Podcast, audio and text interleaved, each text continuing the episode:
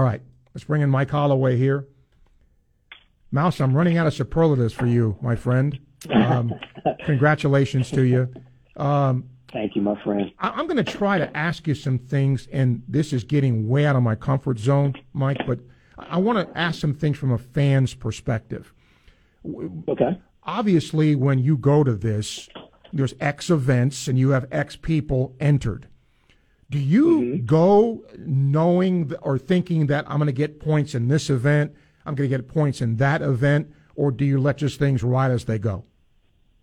No, I mean I, we I have a very good idea. You know, we've you know, we've been running since you know outdoors since late March, mid March, or whatever it is, and so you know you have an idea of what the rest of the country is doing, and obviously I know what my athletes are ready to do. So um, I have a pretty good idea what I think we can score, and um, but you know I have no control of what everybody else does, but I definitely have I have a great idea of what we're capable of doing and what events we can score in. Absolutely. Did did things work along those lines as you thought?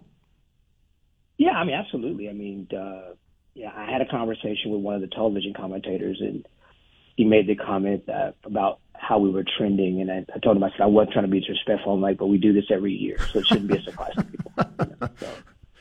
Yeah, you know, not trying not not trying to be arrogant or cocky. I'm just, you know, those are just the facts, and you know, we just have a total buy-in of the athletes and you know the assistant coaches, and all the support staff here. Everybody trusts and believes in who we are, and you know, we tell the new athletes, hey, just, we'll be ready when it counts. You just, patience is a big part of what we do, a very, very big part of what we do. You know, you say that, and, and I, I know that you mean it and you accomplish it, but you almost make it sound so easy, and it's not sometimes to get buy-in and you know through the ups and downs of the season but does that go back to the type of athlete you recruit yeah, I mean, I think it speaks to the athlete we recruit. It also speaks to the culture on the team, right? I mean, it the older athletes help the new athletes figure it out. You know, when you have someone that was successful last year and there's a new athlete and they say to them, "Hey, I know this is what you're feeling, but you're going to feel great in three weeks. It's going to be okay." You know, because they've been through it and they understand. So that that's very helpful. Uh, it all came down to the 4x100 relay team. Were you pretty confident then? 4x4, yeah, absolutely. Or 4x4, yeah, I'm sorry, yes, yes. Yeah. And, and, and, you know, again, you know, we we hoped it would come down to the 4x4 because um, we felt like we had the best 4x4 on the track. Um, I, in my mind, as, as things unfolded, I thought that coming into the 4x4, uh, we would be a little behind and um, I wasn't sure how good their 4x4 was going to be, but um, I have full confidence in what ours could do. And we didn't talk about what Arkansas could or couldn't do in the 4x4. I just challenged our, I just challenged the Gators to go out and win the race, and they did. Let's flip to the women. Uh, you know, second place. Yeah, I'm sure are very proud of their effort too.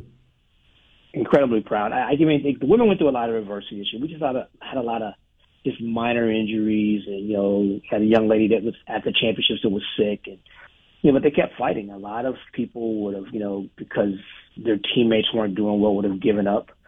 But you know, we talk about being a family. We talk about picking each other up. And so when things went bad, said, "Hey guys, we we still got work to do." So we didn't worry about that. We didn't concern with it. And but you know, when you have great athletes, when you have Jasmine Moore and you have Parker, Parker Valby and Lita and Talitha and Grace and the people we have, you know, it works because again, they trust who we are and they trust what we do.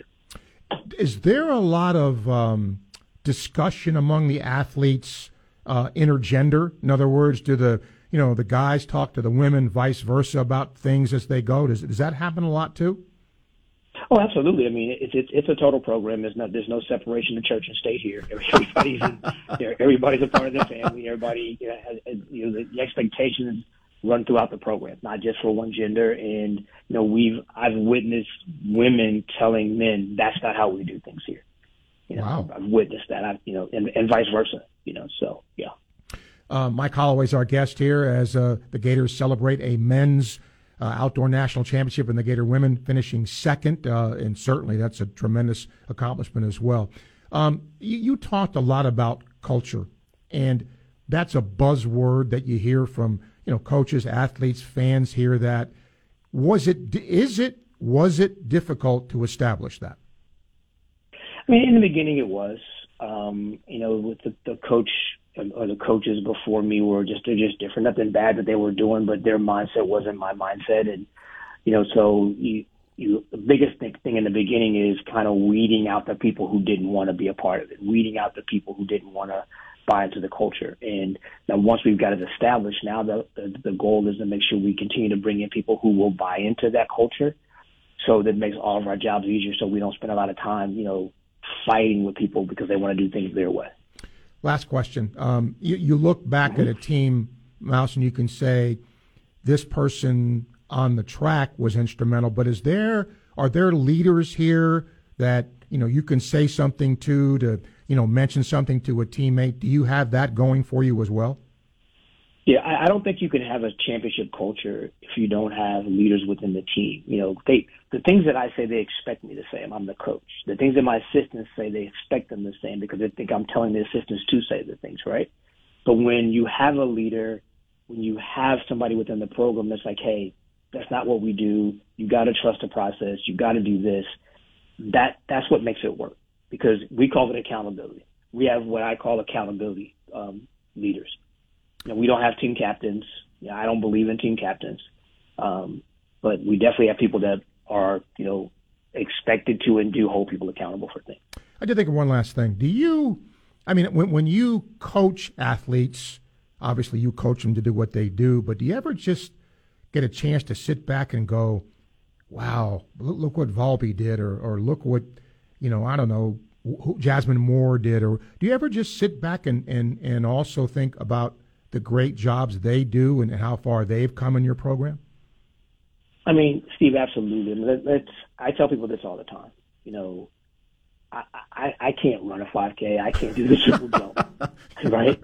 And so, I think that's another reason why it works here is because we are totally appreciative of the fact that they do trust us. We're totally appreciative of the fact that the hard work they put in. I mean, people don't know this. Jasmine had a very bad ankle sprain the week after the national indoor meet. You know, a lot of people wouldn't have come back from that. That's why she struggled a little bit at times this year outdoors. You know, Parker Valby had a very serious leg situation, and it just we got it figured out, uh, kind of figured out here in the last month. You know, people don't know what those girls have gone through. You know, Grace Stark had a broken leg a year ago today. You know, mm. and she broke it hurdling. So for her to come back and be fifth in the country is amazing job by, by Grace. Amazing. Well, what you guys have done is amazing too, and. uh enjoy this. I know you will.